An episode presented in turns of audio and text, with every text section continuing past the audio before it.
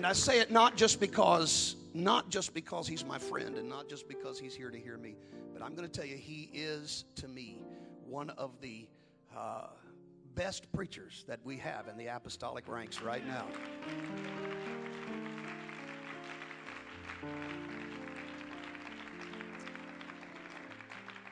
I was thinking about it early this morning. What a blessed conference this is to have the caliber of men speaking uh, as we do. I'm telling you, between Brother McKillop, who did an awesome job last night, and uh, yes, he did.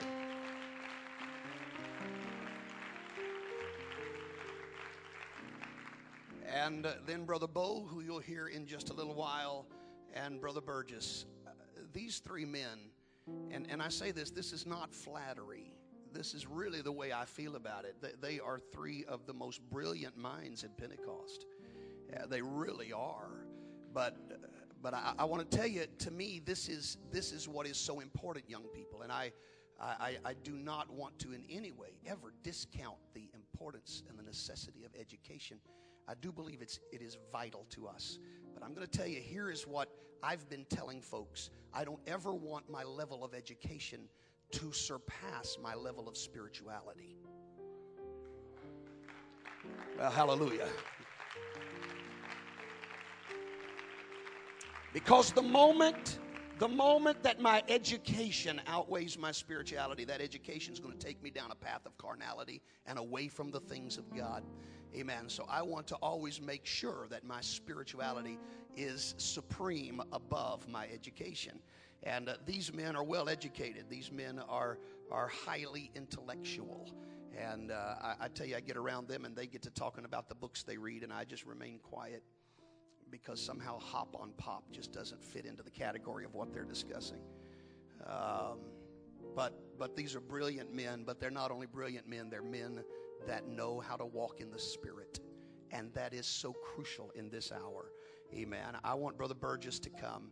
I love this man dearly, love his family. He's doing a tremendous job in Colorado Springs. And uh, amen.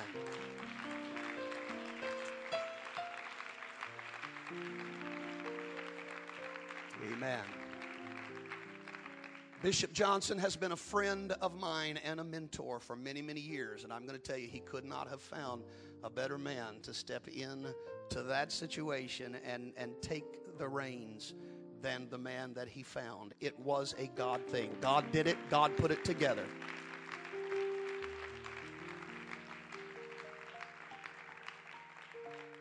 And I want to say, along with everyone else that has, that has mentioned this, in spite of all the tragedy, that has affected and impacted this conference. I believe the will of God is being done. Amen. I believe these men are hearing from God and they are the men God wants us to hear. I have no doubt in my mind that Brother Burgess has a word from the Lord for us this morning, and I want to receive it. How about you? Why don't we lift our hands and ask God to talk to us right now as the preacher comes? Brother Burgess, come.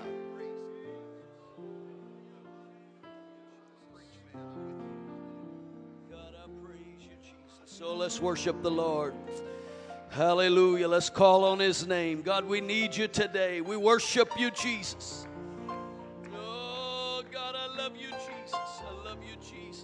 Love you, Jesus. I praise you, God. Hallelujah, Jesus. Hallelujah, Jesus. Praise God. Amen. You can be seated. I'm certainly not worthy of the introduction my friend just gave me.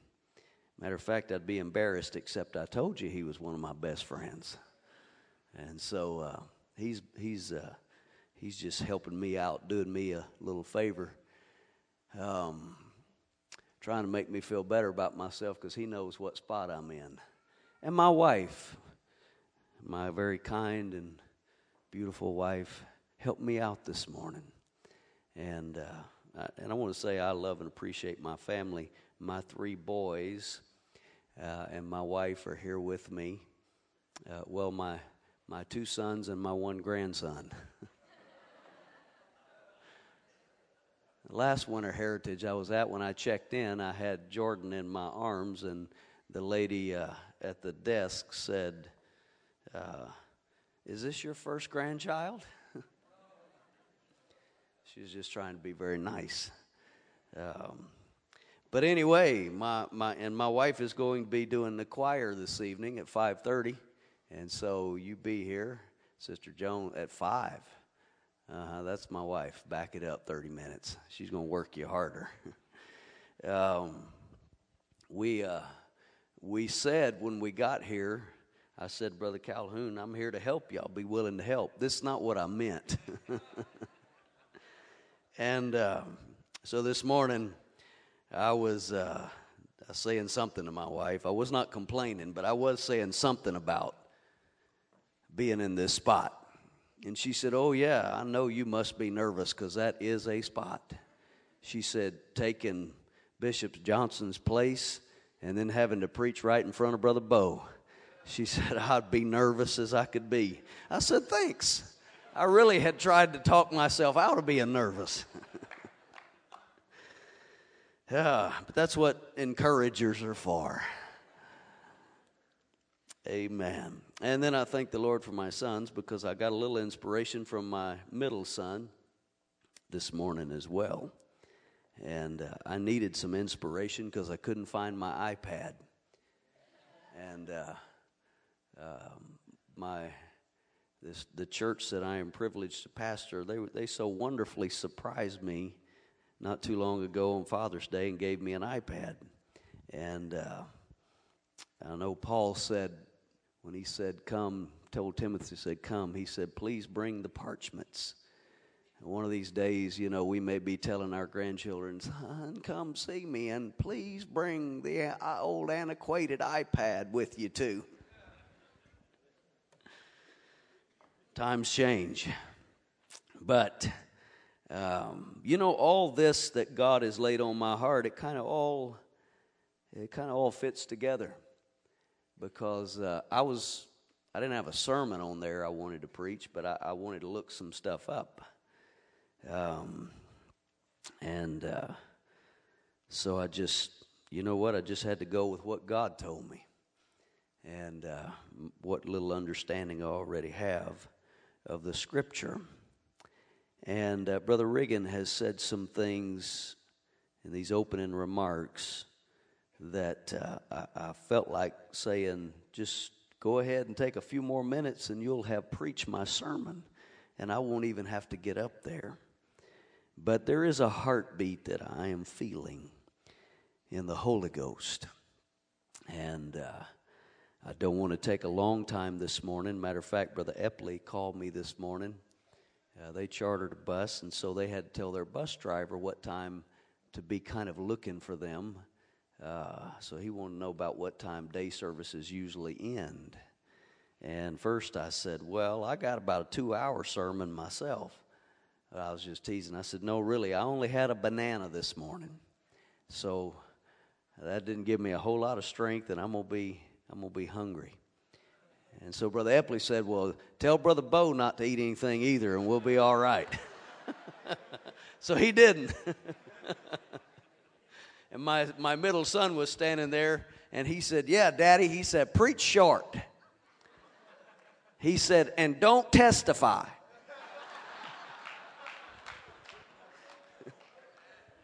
he said, because when you testify, it turns into a sermon. Oh, amen. Well, anyway, I love being around young people, and I love uh, being at, at winter heritage and summer heritage. And uh, we, uh, Brother Johnson, had this burden a long time ago, and he still is the direction giver for these conferences, both of these conferences. And he has not officially been a member of uh, this committee, but but uh, I think any and all of them would tell you that Brother Johnson's where we receive our our direction in what we want to do uh, in these meetings. And uh, we invite you, of course, we'll tell you more about it. We want you to come to, to Heritage this next summer. It's uh, the third full week of July, which would put it around the 22nd, 3rd. Someone, we'll tell you all those dates. We want you to be there. I know Brother Johnson's already been lining up speakers, and one thing about Brother Johnson, he, he wants somebody that'll come in and walk in the Holy Ghost. And these two conferences have been blessed by some incredible services, powerful services. Not, not, not beautifully orchestrated programs, powerful services. And if you, if you want to get out of heritage what heritage is about, then you need to get, er, get there early, get near the front, be a part of the altar service, because that's it. That's what it's all about. That's all we want. Amen. Amen. So, I borrowed a uh, some papers that my son, my youngest son's already anointed with much scribbling, and I wrote down some scriptures I want us to go to. And we're going to start out in the book of Jeremiah, chapter 35. Jeremiah, chapter 35.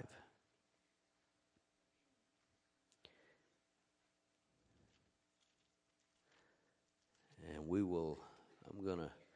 I'm going to do like Brother McKillop. I'm going to venture into the book of Revelations in a few minutes. But I'm going to stick with something that we all pretty much know the interpretation of anyway, because I'm not a prophecy scholar.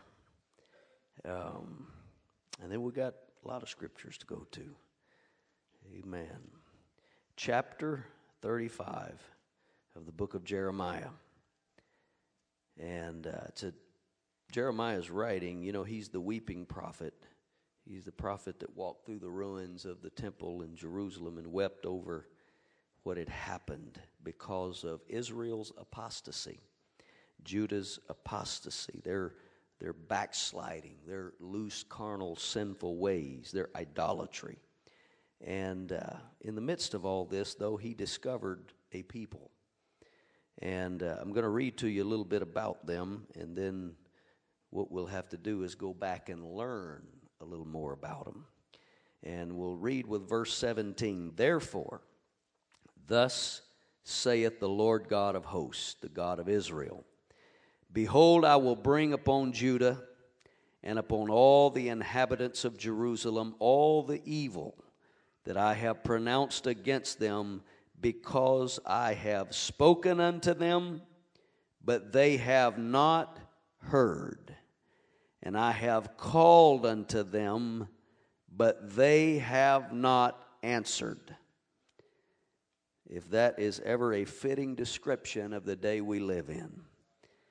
And Jeremiah said unto the house of the Rechabites, Thus saith the Lord of hosts, the God of Israel, because ye have obeyed the commandment of Jonadab your father, and kept all his precepts, and done according unto all that he hath commanded you Therefore, thus saith the Lord of hosts, the God of Israel Jonadab, the son of Rechab, shall not want a man to stand before me forever.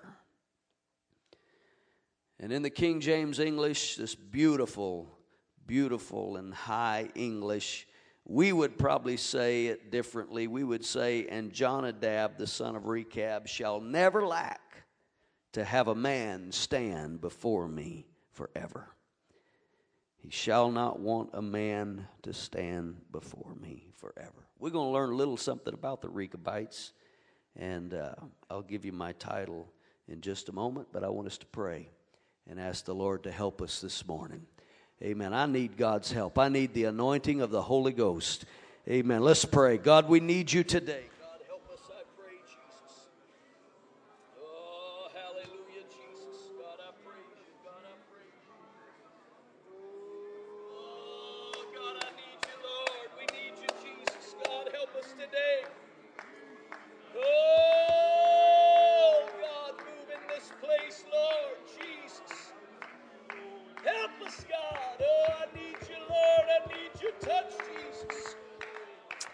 Hallelujah, Jesus. Jesus, Jesus.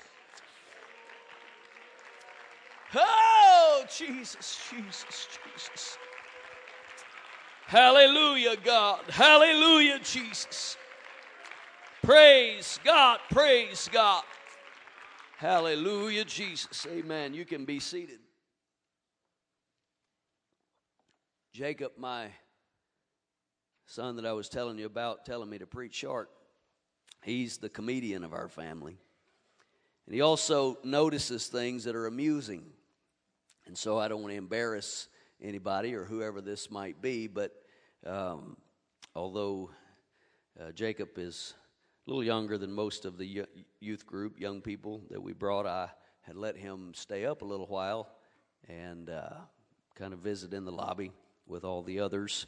And uh, so he overheard a little conversation that amused him.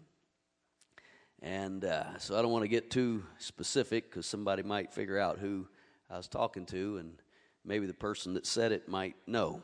So it's not, it really, it really just brought something to my mind that I want to use this morning. And uh, it had to do with um, uh, just maybe um, exchange of information, this, that, and the other. And this person was telling somebody uh, what to expect. And uh, they summed it up by saying, after telling them kind of what to expect, they said, That's just how I roll. Now that is that kind of that's a that's a uh, one of the new you know you, it's hard to keep up with with uh, all the phrases and all the things that young people use. Um, is that one outdated or is that one that you use these days? That's just how I roll. And I don't know if it goes back to 9 11 where they said, let's roll. I've been saying let's roll for a long time.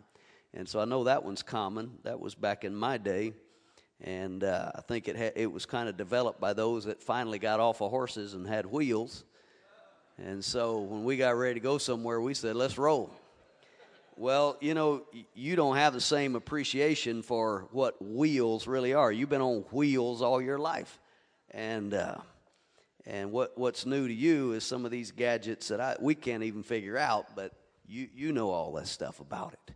But uh, you go back to some of these antiquated expressions, and so you're reusing them, and that's, uh, that's just how I roll. And, uh, you know, that is an expression that means that's just the way we do things. That's just how we roll around here. It doesn't mean how you know the the actual literal wheel rolls. It just means that's just that's just the way we do business. That's just the way it works. You want to you know you want to hang out with me. You know this is just the way I roll. And, uh, you know, we all got things about us that this is just the way we roll. If I have to wear a tie and a suit and all that stuff when I go to church, but if I'm not going to church, you probably find me in a pair of blue jeans.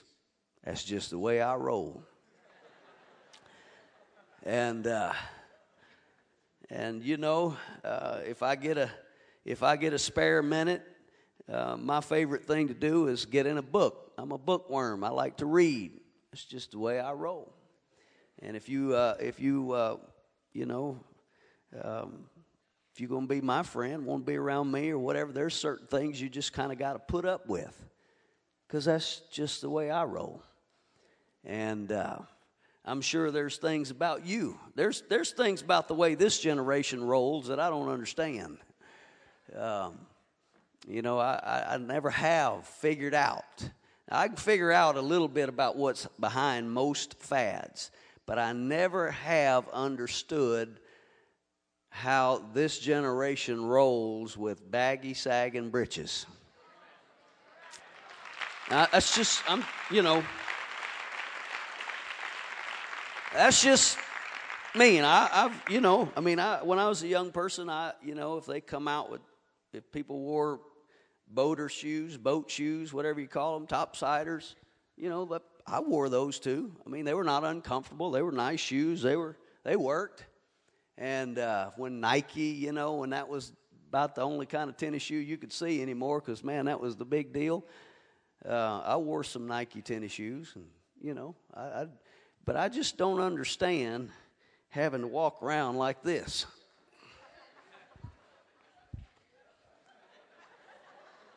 I don't, that don't make sense to me.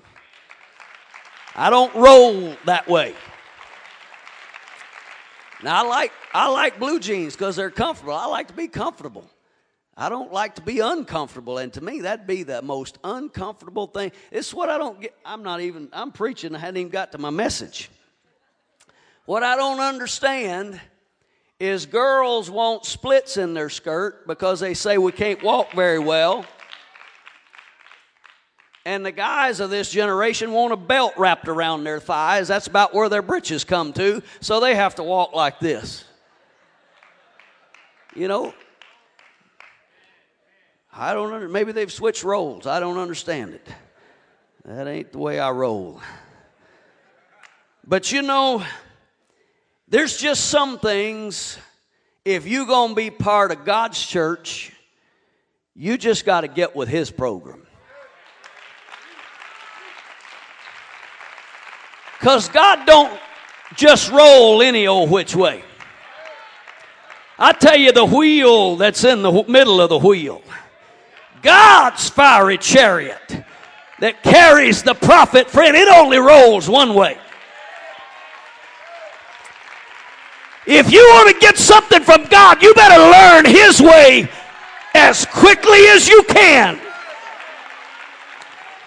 Because the generation we live in, you don't need to be one minute without God. You don't need to be one minute outside of the anointing. We need to find out which way God's going and we need to get right in the middle of it. Hallelujah, Jesus. Amen. Now, now where I read to you was a very particular situation. And uh, you see how prepared I am. I didn't bring a handkerchief with me. I started, as hot as it was in here last night, I started to bring a hand towel over from the hotel. And I thought, you know, that'd be real good. Conference preacher arrested for, for uh, stealing towels out of the hotel. so, uh, anyway, you just bear with me. Um, this situation that they found themselves in is so much like where we are today. And I'm going to read to you in the book of Revelations, chapter 3. There was a time, and the Lord stirred me up about this time uh, here not too long ago. I hadn't even, you know, I, I, haven't gone back and looked at it till the Lord quickened it to me uh, this morning. But in Revelations, chapter 3. Now, I don't know what you believe about the, the seven churches of Asia. There's a lot of, lot of different things that. Uh, uh, people believe, and, and you don't have to be somebody who is a strict dispensationalist or anything like that to believe or understand that these seven literal churches of Asia also represent some attitudes and spirits that can dominate church ages or times or spans of time. You don't have to try to figure out some literal order and, well, this, that, and the other. You just understand there's just certain times uh, that, that there's a different effect brought about by the spirits of the world putting tension on the church. And there are times that there's literal persecution. There's times that there's spiritual persecution. There's, there's times that the church is, uh, uh, has no trouble in this area, but the fight's over here, and then it changes and it moves. And that's why it's so important to stay tuned into the Spirit, because the Spirit's got some things to say to the church. And he that hath an ear needs to hear what the Spirit is saying to the church. Amen. But I just believe there's enough other prophecy about the end times and the times that we live in that I believe we are in a time of Laodicea. Laodicea is a time of apostasy a time of falling away, a time of backsliding. And Paul said that the end times would be that way. I'll probably read some of that in a little bit. But uh, uh, he also said that there would be before the day of the Lord comes, there would be a great falling away. We can look at Israel and know that Israel would do good for a while. Then there would be a time of backsliding, and and uh, even even if even if the Lord tarries five thousand more years and and delays His coming, uh, in our time, in the last few generations, in in the revival of oneness Pentecostalism in North America, we have seen our day of fire everywhere, holiness everywhere. But we have reached a day where the church overall, we still got a form of godliness, uh, but we're losing the power. You let me let me set the stage and not think I'm running you down or the church you're in down. I, I'm talking about in general. We've lost the edge. We've lost the fervor. There is a backsliding. There is uh, uh, an enamored uh, attitude towards a love for the world and idolatry of this world things that our forefathers preach against, uh, and we're so fascinated by it. It dominates our time, it robs us of power and anointing. I do believe that the message to Laodicea fits our day.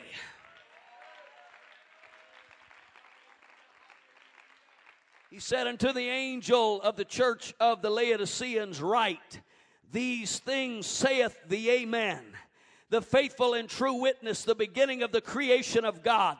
I know thy works, that thou art neither cold nor hot. I would thou wert cold or hot. So then, because thou art lukewarm and neither cold nor hot, I will spew thee out of my mouth.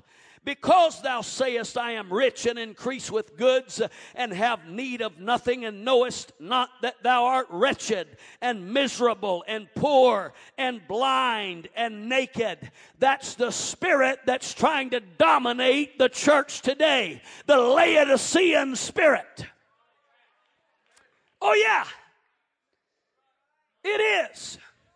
You just think how hard it is for you to get to the prayer room.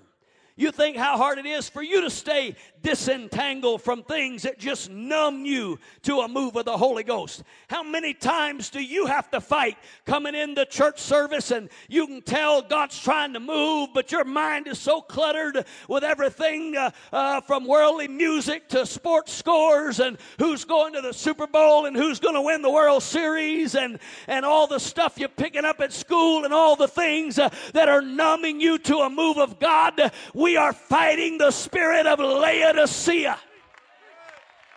We are in the day of Laodicea. Amen. And Paul said of that day, uh, when he was writing his last letter, his the second Timothy, he was writing to Timothy. He was wanting to tell him some things. He was leaving the church, all the churches he had formed. He was leaving them in the hands of Timothy. He was leaving his mantle with Timothy. And he said, I want to warn you, Timothy, about a time to come. Paul didn't know when it was coming. He just knew it was coming. He knew it was beyond his day. As much as he had fought, as many perils, perils as he had been in, as much opposition and persecution as he had fought. He was worried about the last days. Man, Brother Reagan, would you come help me read?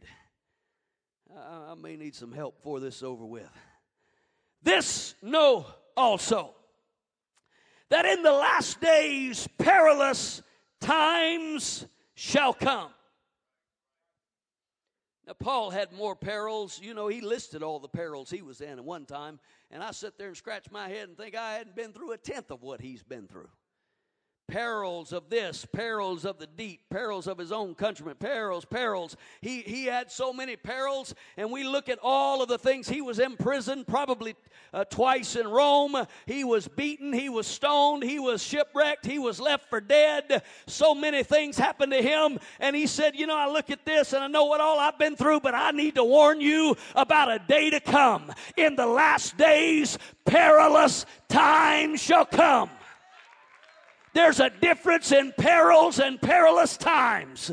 Paul was in perils, but I'm telling you, his mission was never in jeopardy. But he said, I want to warn you of a time that the church is going to be in jeopardy. I want to warn you of a time where there is a strong enough spirit come in in an entirely different way that it will threaten to derail apostolic revival and turn the church upside down.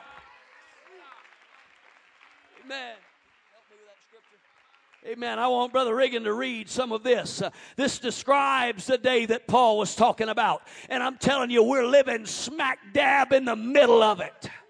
Right in the middle of it. Amen. Second Timothy chapter 3. Let's go to verse 2. For men shall be lovers of their own selves, covetous, boasters, proud, blasphemers disobedient to parents. Hold on, hold on. Disobedient to parents. I'm going to tell you, you're looking for some little markers to see if we fit that description. You don't have to go any further. I've never seen a day. And you know how this way parents have answered this spiritual attack. I'm going to tell you, when, when kids don't want to listen to their parents on such a widespread, you need to understand that's a spirit of the day. That's, they're under the effect of it. Somebody's going to have to help them fight it. The answer is not becoming their best buddy and pretending like you condone it.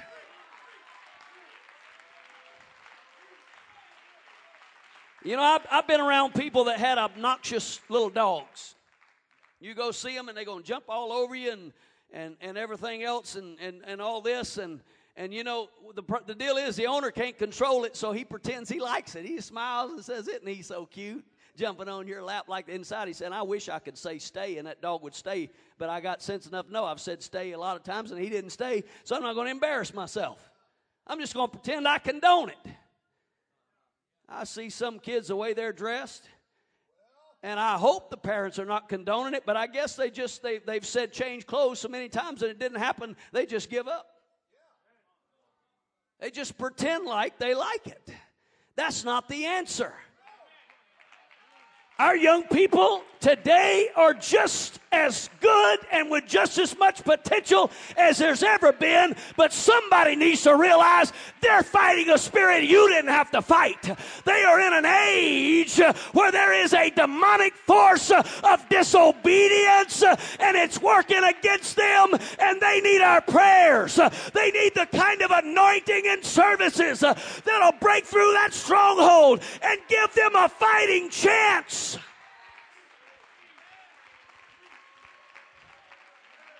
Amen. I'm telling you, we got a spirit uh, of fighting against the young people. They don't respect, they don't honor their mother and daddy. And I'll tell you this a lot of times a ministry is not fighting that spirit, we're feeding that spirit. Because I hear my generation, my generation of preachers don't want to wait for respect. They don't want to earn respect. They want to demand it. Who is that old fogey elder to tell me anything? I, uh, does he not know who I am? Ain't no man with an eighth grade education gonna tell me how to how to properly divide the word. I done been to school. I tell you what you need to go to school with. You need to go to school with the Holy Ghost and let him teach you there's a spirit we gotta fight, and it's affecting our young people. I want to breed rebellion in a youth group and see sin turn them upside down, then I can just go ahead and feel it. Uh, and I can thumb my nose at all uh, of the old fogey generation that went before me if I want to. Uh, but I've got a revelation uh, that it's a spirit we're fighting uh, and somebody needs to fight it. I tell you what, my generation needs to do. We need to go wash the feet of our elders uh, and say, Lay your hand on my head. Uh, I need the anointing and the blessing uh, of an apostolic generation that knew how to pray down revival, that knew how to have church. Because we're laboring in vineyards we didn't plant. We're living in houses we didn't build. And I'm telling you, it ain't no time to go around starting to poke fun at the credentials of the builders and the planners. I'm telling you what we need to understand is God blessed it.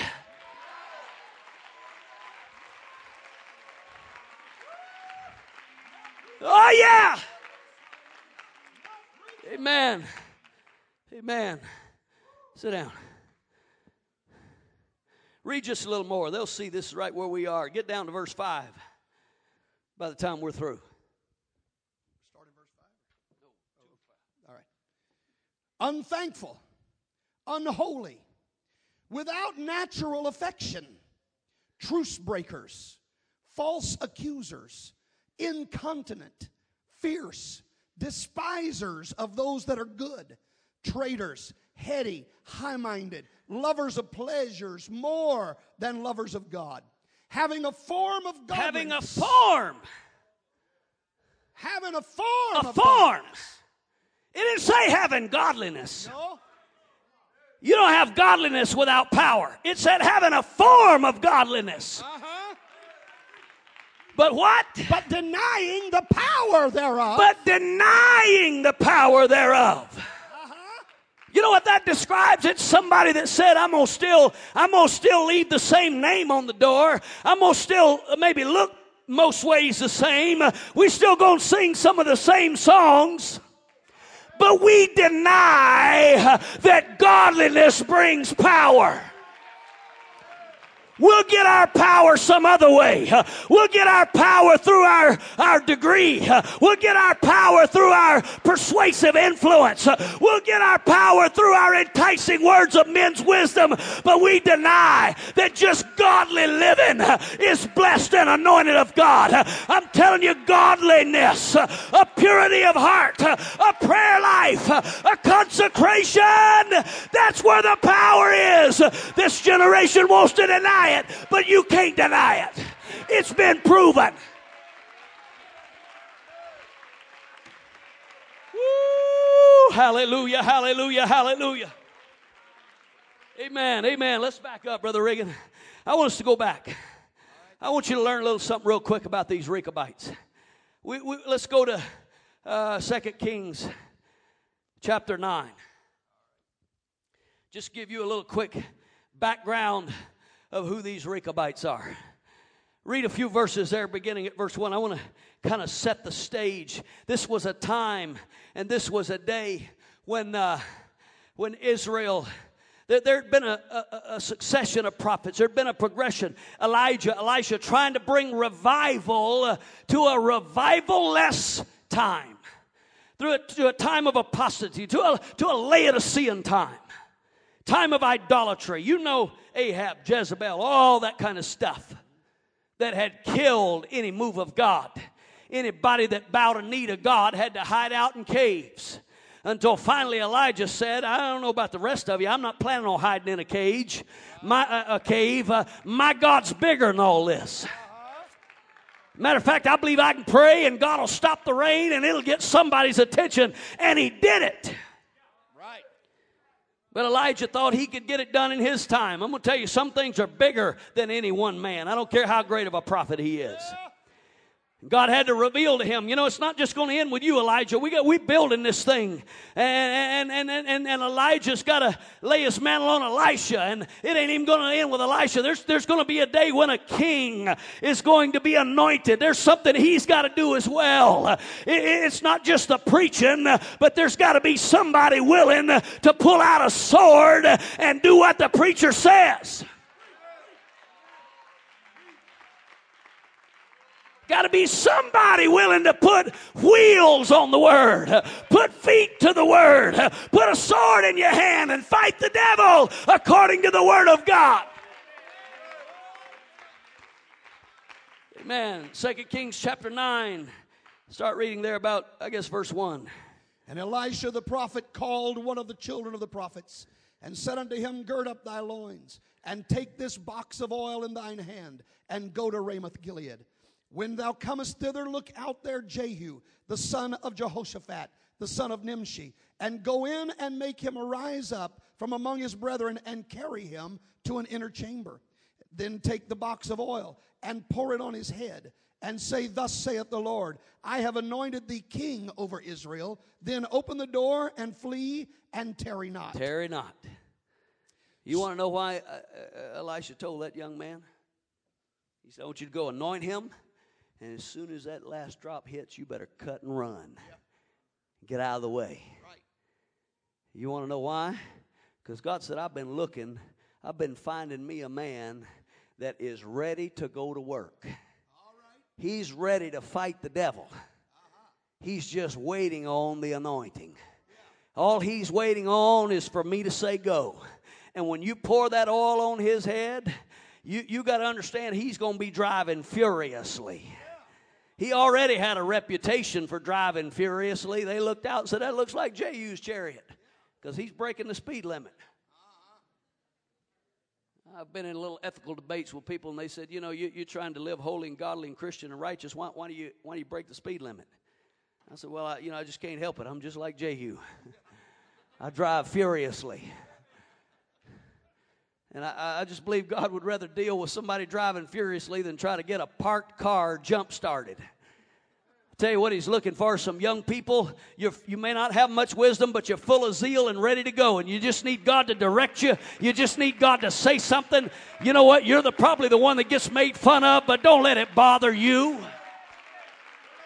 Don't let peer pressure hush you up. No!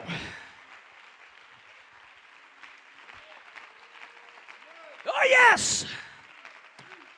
Amen. And so he started, he this this is how Jehu rolls.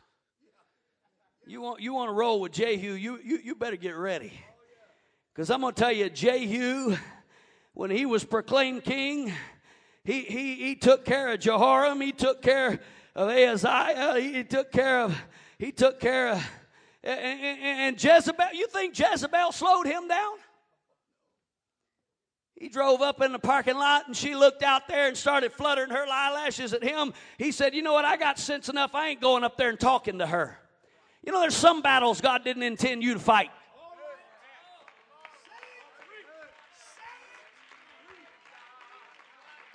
Say, well, if I pray enough, I'll have enough Holy Ghost that I can stand by that girl with her knees shining and and uh, uh, you know all kind of fluttery eyelashes and her makeup on and her and her hair all done up and you know she just flirting and carrying on. But I think I got enough Holy Ghost to handle it. You know, God didn't intend that Holy Ghost to handle that. He intended it to give you power to be a witness.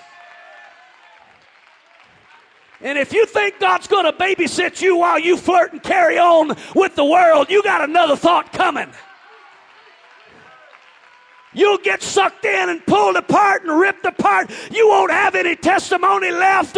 You won't have all your dreams will be dashed in the rocks. You need to understand there's only one way to deal with some things.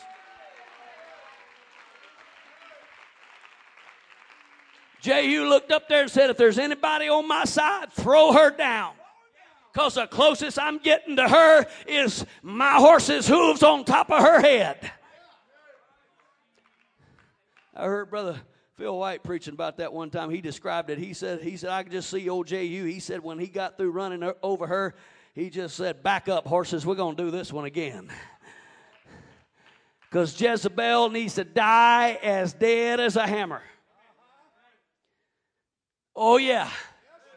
He needs to die as dead as some of our church services.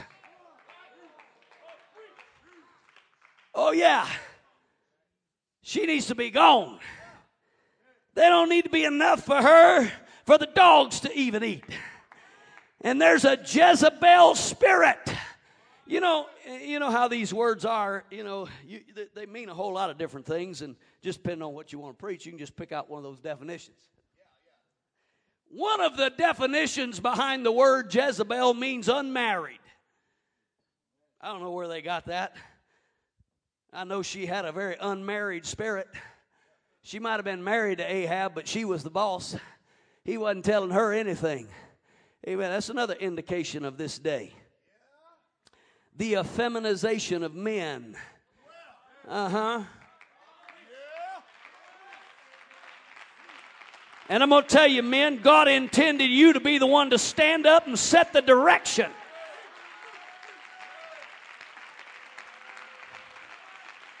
You don't need a Jezebel spirit telling you how to live. And if your girlfriend is always wanting you to do it her way, you need to get the guts to look back and say, that ain't the way I roll. You want to hang around here, you're going to learn how we do things.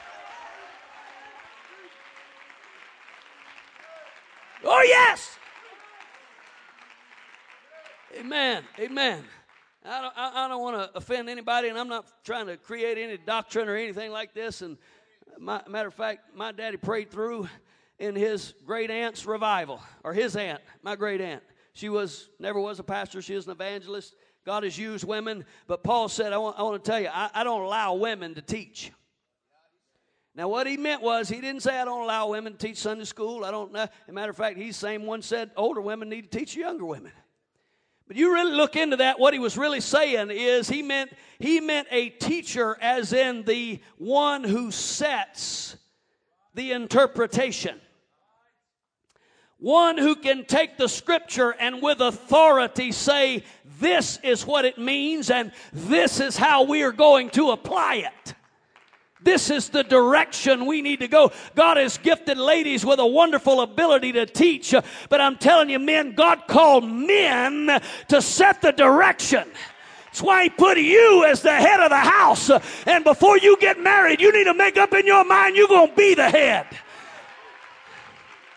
And I ain't talking about the redneck spirit with a white beater t-shirt on says, bless God, woman, you do what I say or I'll slap you upside the head. That ain't no man. I'm talking about the kind of dignity that a gentleman has uh, that can come out of the prayer closet and say, This is how this house is going to roll. This is how we're going to do things around here. Oh, yes. Amen, amen, amen. So he took care of Jezebel and, and, and he took care of all the princes of Judah. Uh, Ahab had 70 sons. He took care of all them. I'm telling you, he had blood on the sword and he was riding. Now, all that happened physically. I don't mean for you to go get you a weapons permit and go around shooting sinners. That ain't what we're talking about. Amen. Not even shooting Jezebel. I'm talking about taking up the sword of the Spirit. I'm talking about saying, I need some devil blood on the sword of the Spirit. I need to fight these things that are fighting my church and my pastor. I need to get a sword in my hand. That's just how we gonna roll around here.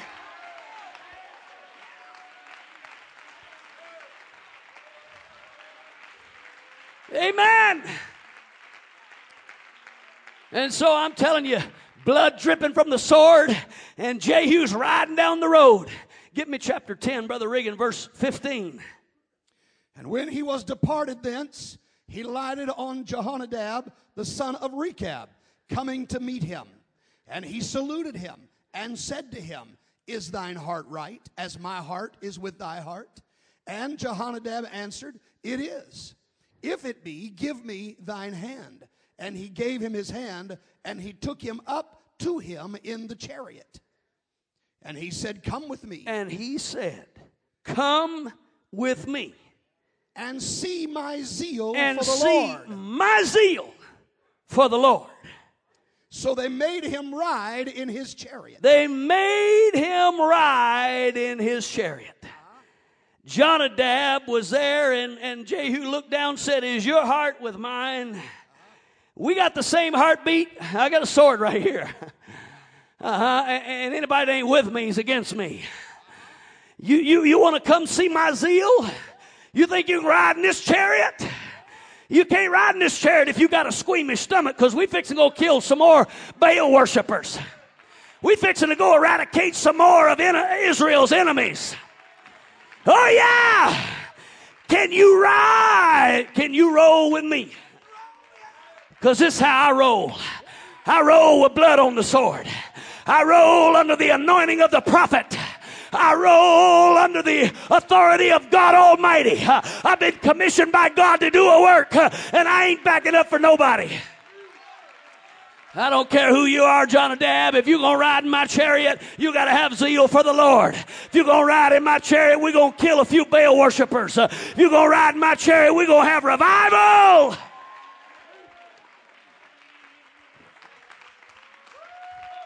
So Jonadab said, I think I want to roll like Jehu rolls. Oh, yeah. Because I'm going to tell you, if you want to find favor in the midst of Laodicea, That's what I'm preaching to you tonight, today. If you want to find revival in the midst of Laodicea, you got to understand you can't be part of Laodicea. You got to be part of the remnant. You got to be part of the ones that looks around and says, I don't care what the rest of you are doing. This is how I roll. Oh, yeah. Amen. Amen.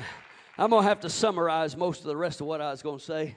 I was going to have Brother Riggin read quite a bit, but we're just going to jump on. Let, let, let's, if you want to follow me, just skimming through in the book of Jeremiah back in chapter 35, you wonder how those Rechabites, now you see exactly what happened to them right in the midst of Jeremiah prophesying all the doom and the judgments of God on all of all of God's people. I'm telling you, they were backslidden and the judgments of God were falling. Right in the midst of them, somebody got blessed right in the midst of that, somebody got a promise from God that, hey, you can stand before me. You got a right to walk into the throne room. You got a right to come and look me face to face. I'm going to tell you what favor that is with God when He says you can look me in the face. Oh, yeah. I'm gonna tell you, it don't impress me if you can see dream, have dreams and see visions. It don't impress me if you can go spooky, spooky, spooky. Your zip code's three nine zero five one. I'll tell you what impresses me. Uh, you know, Aaron and Miriam. God said, you know, I talk to you in dreams and visions. I give you a little hoo hoo hoo every once in a while. He said, but I want you to know that ain't the way I roll with Moses. With him, we speak face to face.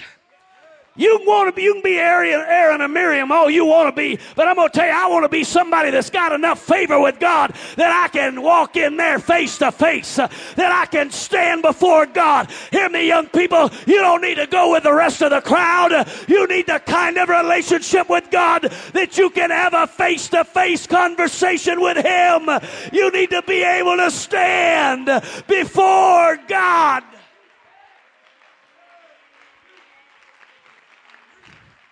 And the only way you're going to get it is you got to roll like the Rechabites roll. Maybe we ought to title, title this Rolling with the Rechabites. Because let me tell you, they're the ones that got blessed. In the middle of all that, I'm telling you, God's heavy hand of judgment was falling.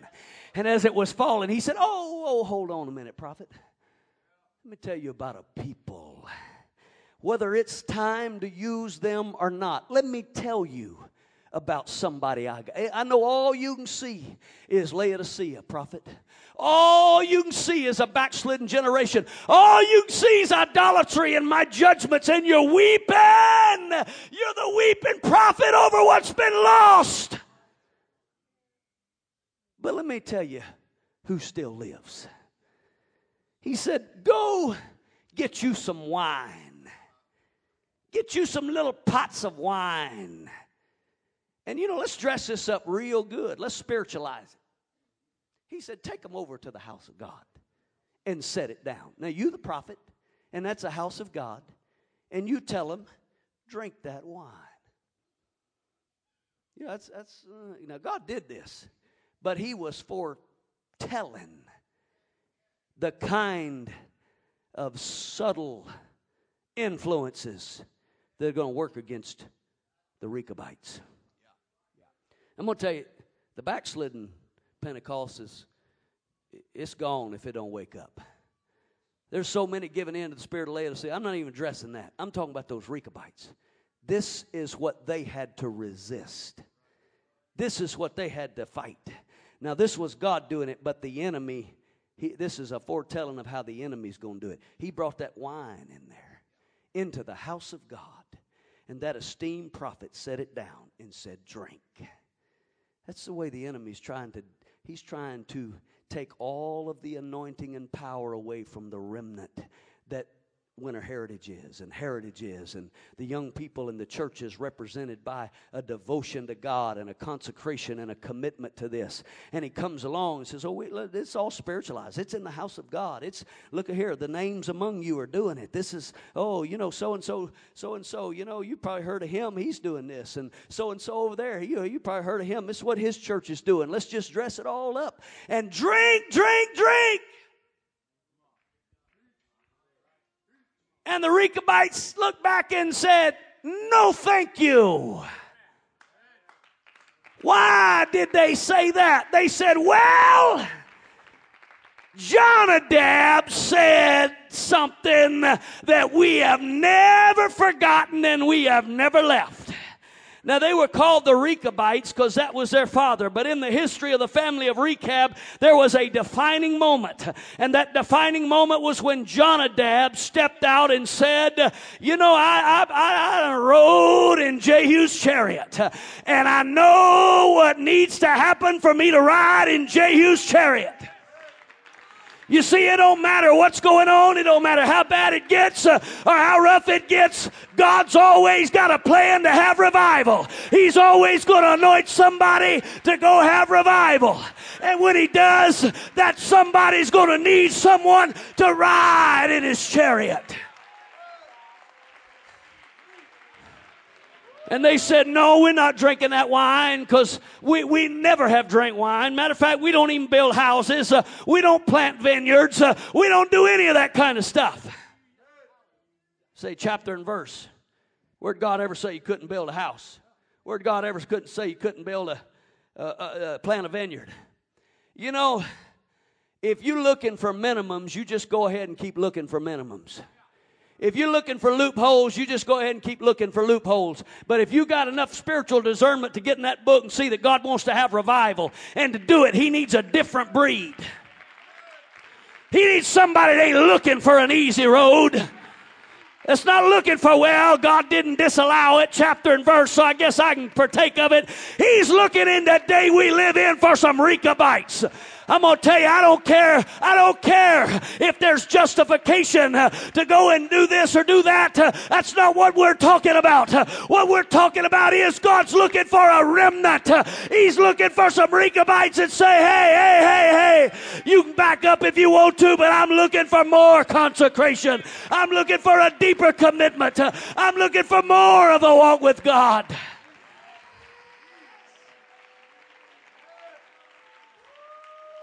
Oh, yeah. They lived right by folks that had houses. And all them folks with houses backslid. But the Rechabites didn't. And why not? Because I'll tell you, when Jonadab was old and he was leaning on his walking stick and he got ready to give them their last little talking to and their last little blessing and all the Jonadabites, all the Rechabites gathered in and gathered round, kids and grandkids and great grandkids, and all they gathered around. The old white haired old man stood there and he said, Let me tell you about the defining moment in my life. I was just a good man, minding my own business, serving God, loving God the best of my ability, and letting everything else pass me by. And one day there was a chariot came down the road. I was grieved with the idolatry, but I didn't think I could do anything about it. I was just a nobody. But when King Jehu came riding down the road, he saw little old me and he stopped and he said, Hey, I need some moral support. I need somebody that's got the same heartbeat I got. Get up in this chariot. We got to go take care of business. And he said, I know there'll be another day when idolatry overtakes. I know there'll be another Laodicea. And when that day comes, God's going to raise up somebody God's going to raise up a prophet. God's going to raise up a king. And when he starts fighting against evil, he's going to be looking for somebody to ride in his chariot. And you don't want to take a chance. You don't want to miss out. I don't want you to even take a little social drink because when he comes by, you can't afford to be too tipsy and miss the boat. Don't even build a house because the day he rides by, I don't even want you painting the shutters. You need to be able to walk out of there and get in that chariot. Don't you even plant a vineyard. Don't you even plant any crops because when he rides by, you might be tempted to say, I'll catch up with you next week after I get my bean patch harvested. He said, You need to live every day ready to go. You need to live every day ready to roll when another Jehu comes by. I'm telling you, if you want to be favored of God, if you want to be blessed of God, He's looking for some Rechabites in the midst of Laodicea that says, We are ready. We're not tied down to this world. We're not looking for an easy road out. Uh, we're on the front row.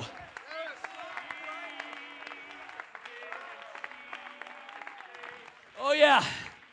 I'm going to tell you, I don't know if you picked up on it, but the devil has fought this meeting. Oh, yes. He's yes. fought it. Yes. Brother McKillop, I know it was probably a little tight opening night. I could feel it. You preached last night.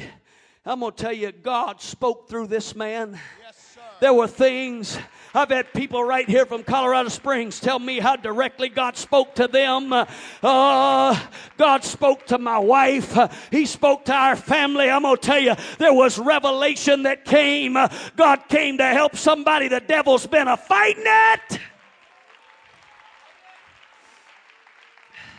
But God sent some men of God here to do battle with the spirit of Laodicea. And when the chariot came rolling by, some of you wasn't ready to get on it. You was looking at your text message. You was thinking about who you was going to ask out after the service. You had other things on your mind. But there were some down close to the front of this building that said, we came ready to ride. We came looking for Jehu to get in that chariot. And we want to be part of the Rechabites. We want to find favor in the midst of Laodicea.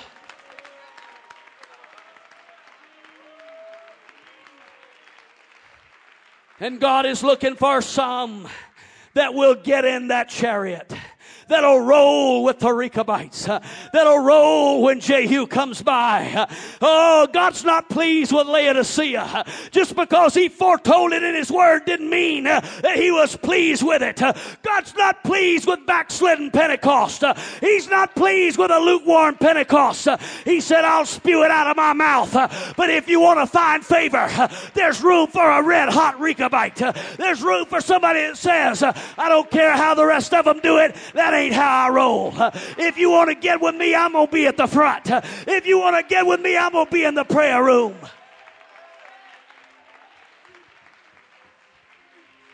Oh, hallelujah. Hallelujah. Hallelujah. Amen. That book of Revelations Brother Reagan, I want you to get me uh, First Thessalonians 5.21.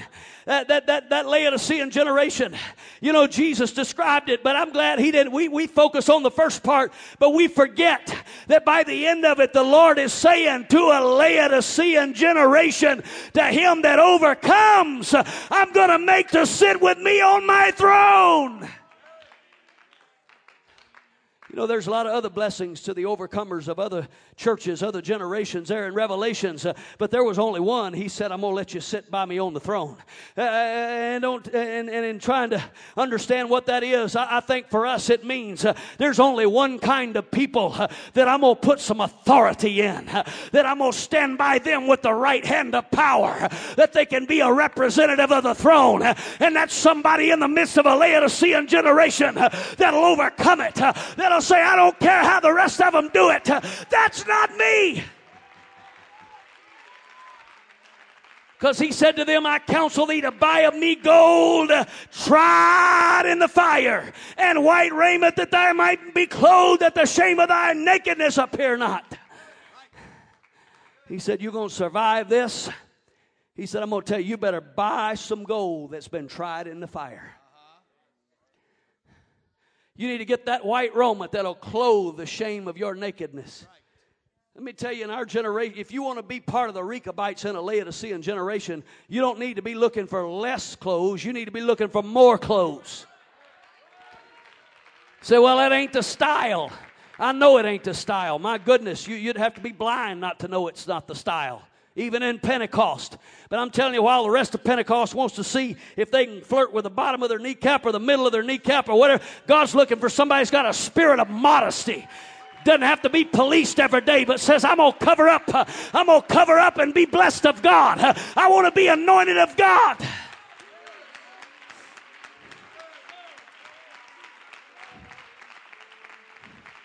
There's some things that God will bless. I said, There's some things God will bless no matter what's going on around you.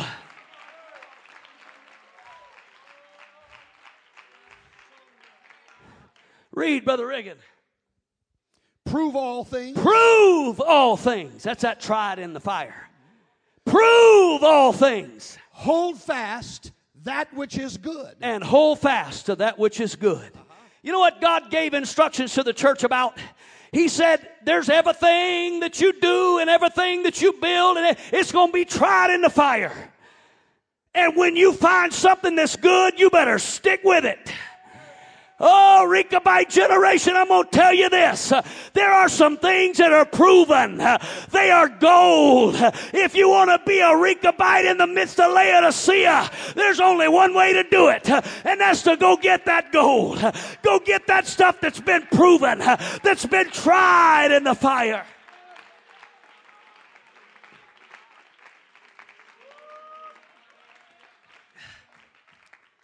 I, I really didn't mean to be this long. But you know, the first first 15 minutes was testifying. I'll be through very quickly.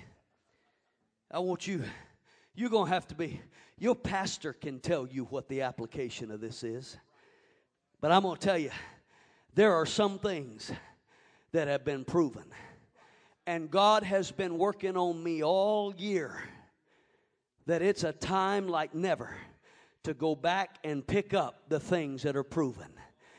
There's a whole lot of stuff. It's other, maybe other kind of metals, other kinds of things. And, and, and, you can sit there and argue all day long that there ain't nothing wrong with this and ain't nothing wrong with that. In the midst of Laodicea, that's not the speculation you need to be in. If you want to be part of the solution and not part of the problem, you need to find the gold that's been tried in the fire. Hold on to that which is good. Hold on to that which is good. I'm going to tell you, God's been stirring me up. This church was built, it wasn't built on education, it wasn't built on any intellectualism, it was built in the brush arbors on praying and fasting and anointing. Oh, yeah! I'm telling you, somebody's got to go back to the tried in the fire stuff. I know not what course others may take, but as for me and my house, this is how we're going to roll. I don't know about every other meeting in the world, but I believe I can speak with confidence. Uh, that ain't the way Heritage is going to roll. This is the way Heritage is going to roll. Uh, we're going to go back and find that gold, try it in the fire. I'm going to tell you this kind of movement, uh, the kind of revival I was born into, it was built on holiness preaching. Uh, it was built on separation from the world. It ain't no time to back up from it. I'm telling you, I am living in a house I didn't build. I'm working in a vineyard I didn't plant. And the man that planted it loved holiness. Young people, there'll be a day when you'll be up here. You'll be the ones leading the way. I'll tell you, you better not ever disdain the things that went before us. You better get gold tried in the fire. I tell you, a lot of this stuff we experiment with, it ain't been tried. It ain't been proven. David looked at those weapons. He said, You know what? I hadn't proven them. Just give me what I have proven. He laid down a shiny suit of armor, the best sword in the land. You know, the king had the best of everything. He looked at all that and he said, You know, you go ahead and do what you want to with it, but it looks to me like all it ever got you was a bush to hide behind. Uh huh. He said, You may not think much of this old slingshot I got. You might not think much of these old rocks I got. But they've been proven. Uh huh. You may not think much of this old holiness preaching, but it's been proven. You might not think much of separation from the world, but it's been proven.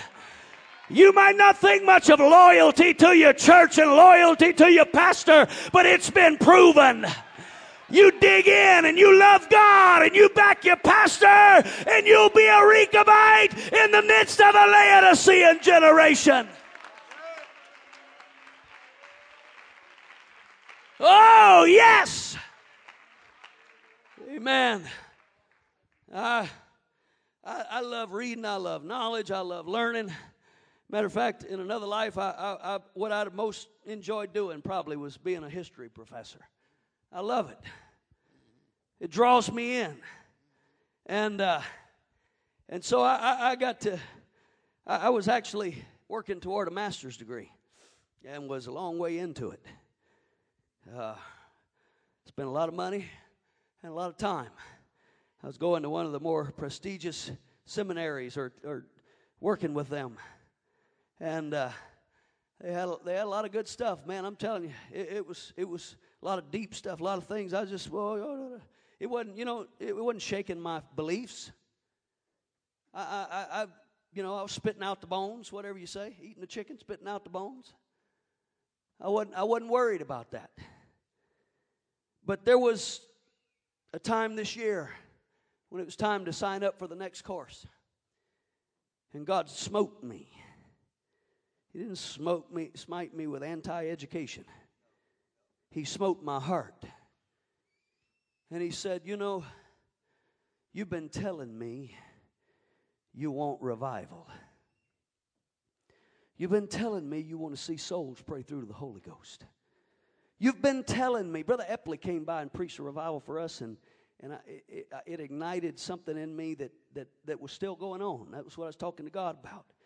Brother Epley preached about many things that God did in the Spirit, and you know the walking by faith and seeing miracles and seeing people get the Holy Ghost and you know ever since that revival I've been praying God that's what I want. God that's what I want. God that's what I want. And God smote me and said, You know, if this is truly what you want, why are you wasting time on things that won't bring it? He didn't say things that are just an absolute emptiness. He didn't say things that just they're foolish. He didn't say, he just said if you if that's what you really want. There's things that have been tried and proven and the time you're spending doing papers and time you're spending all this stuff. He said, What about devoting some of that to prayer, fasting? Start preaching, and you'll get what you preach. You don't have to come up with a fancy new revelation every time. You get it, and I'll tell you, God so got a hold of me. I pushed that back and said, I'm done. I start praying, God, if you'll just help me. And I start preaching Simple stuff. Acts 2.38. Calvary. I'm telling you, I, I, I preach Calvary every Sunday. I preached Holy Ghost. I preached, I preached a move of God. Say, how do you how do you preach about a move of God? Tell me the theological discourse. No, I, it wasn't that. I just preached. We can have the Holy Ghost. We can have a move of God. God wants to honor. God's going we got to the end of the year and I was writing a little letter for all the church and I was I was thinking things I wanted to say and, and, and you know it struck me I, I was saying and, and and thank the Lord for the new faces, the new people that God's filled with the Holy Ghost. And they've they not just that they filled with the Holy Ghost and they walked out the door, but they bought into this. They want to be a part of it. They want to be a witness. And I got to looking back and I thought, you know what? I wasn't really charting this deal.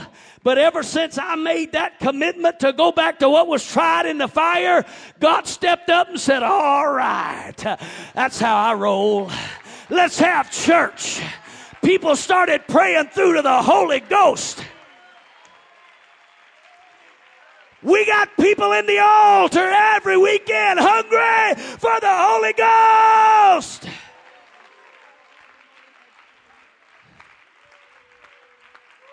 So now you want to meet me after church and say, Who'd you have come by?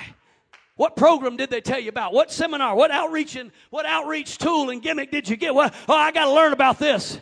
Uh, uh, nothing. And we do outreach every week, but it's still the same way we've always done it. We didn't find a new gimmick. We didn't find a new way. It's still the same thing. But the difference was who was doing the same thing. The difference is somebody said, Hey, there's gold that's been tried in the fire. And God's looking for somebody in the midst of a Laodicean generation to put his favor on and to put his anointing on it. Oh, hallelujah, hallelujah. If you'd stand.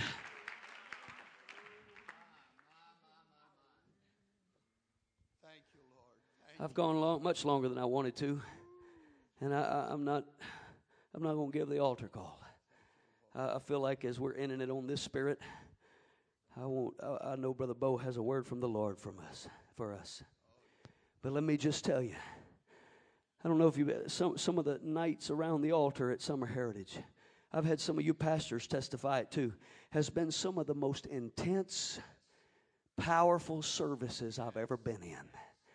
Some of these winter heritage services have been some of the most intense and powerful. There's a reason why this crowd gathers right in the midst of the holidays and time off school. You come to have church. You know why? Because God's put His blessing and His favor there, and it draws. It's not our advertising abilities. Matter of fact, we still, there's people here that have been here every year that still have never gotten a flyer. I apologize. But you know, it's the move of God.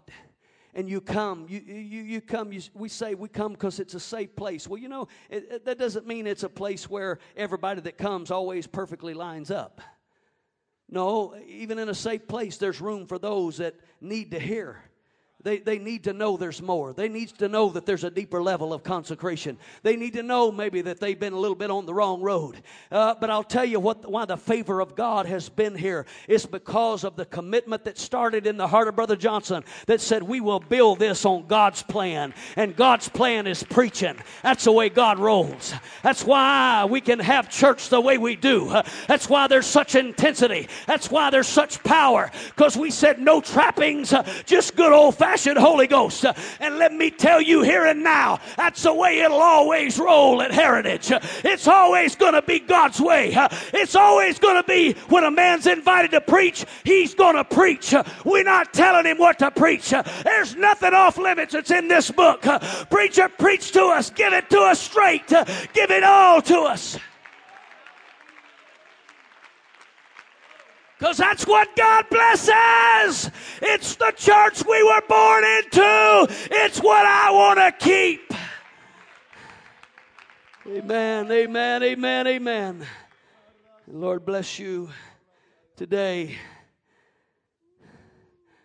And if I have said anything that offends you,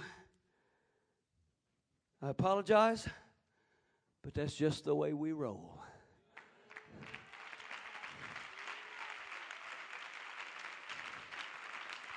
Oh, yeah. And if heritage is a little much for you, we're sorry you feel that way, but that's just the way it rolls. We're going to come try to have a move of God every service. I said, we're going to try to have a move of God every service. We're going to have prayer before church. We're going to have worship. I said, we're going to have worship. You're not ever going to be intimidated to worship uh, or against worship. We're going to worship. We're going to worship. There's going to be holiness preaching. There's going to be consecration preaching. There's going to be Holy Ghost preaching. There's going to be revival preaching. There's going to be outreach preaching. Because that's just the way it's going to be. And it will find favor with God. Let's love Him one more time.